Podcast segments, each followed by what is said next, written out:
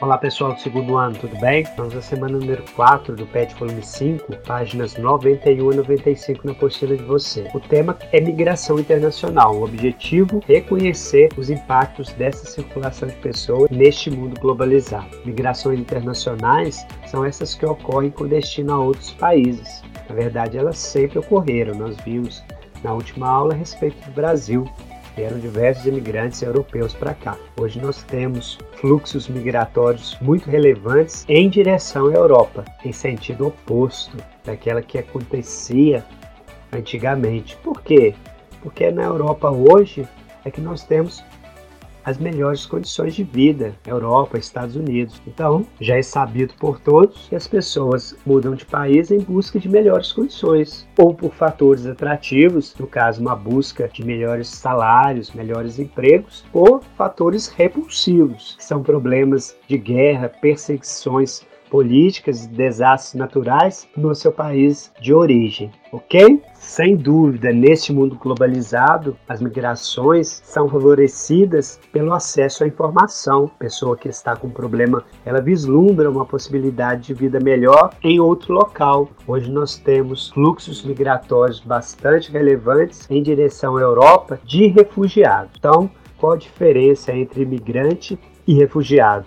Pessoal, imigrante essa pessoa que vai buscando melhores condições de vida, mas que no seu país de origem não está sofrendo agressões relacionadas aos direitos humanos. Como assim? O imigrante, ele vai por opção, seja ele o imigrante legal ou o imigrante ilegal. O imigrante ilegal é aquele que vai sem autorização do país de destino. O refugiado é aquela pessoa que vai fugindo então, se a pessoa está fugindo de uma guerra, de uma perseguição política, ela deve ser tratada como um refugiado. E este é um grande problema que ocorre nos dias atuais. As pessoas vão para a Europa, muitas dessas pessoas de países em guerra, como Síria, Afeganistão, o próprio Iraque, países africanos, mas quando chegam nos países europeus, elas não são reconhecidas como refugiados. Então acabam ficando em campos de refugiados, sofrendo diversos preconceitos, dentre eles o racismo e a xenofobia. O que seria o racismo? É a aversão à etnia, é aquela manifestação contra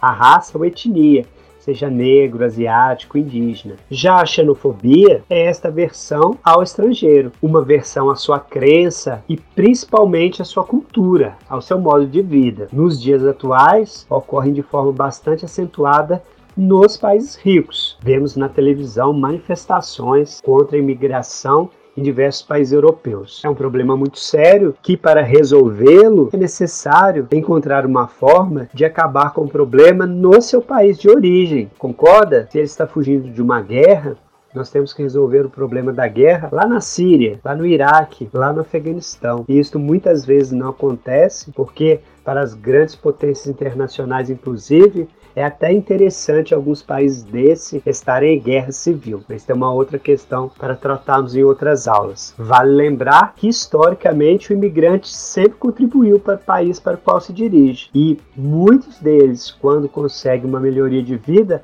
acabam voltando para sua terra natal. Interessante é que para o dinheiro, para o capital, para os produtos não existem fronteiras. Nós consumimos produtos da China, dos Estados Unidos, da França, da Alemanha, da Espanha, mas quando vamos entrar nesses países, encontramos diversas barreiras. Ou seja, para os produtos não existem fronteiras, mas para as pessoas sim.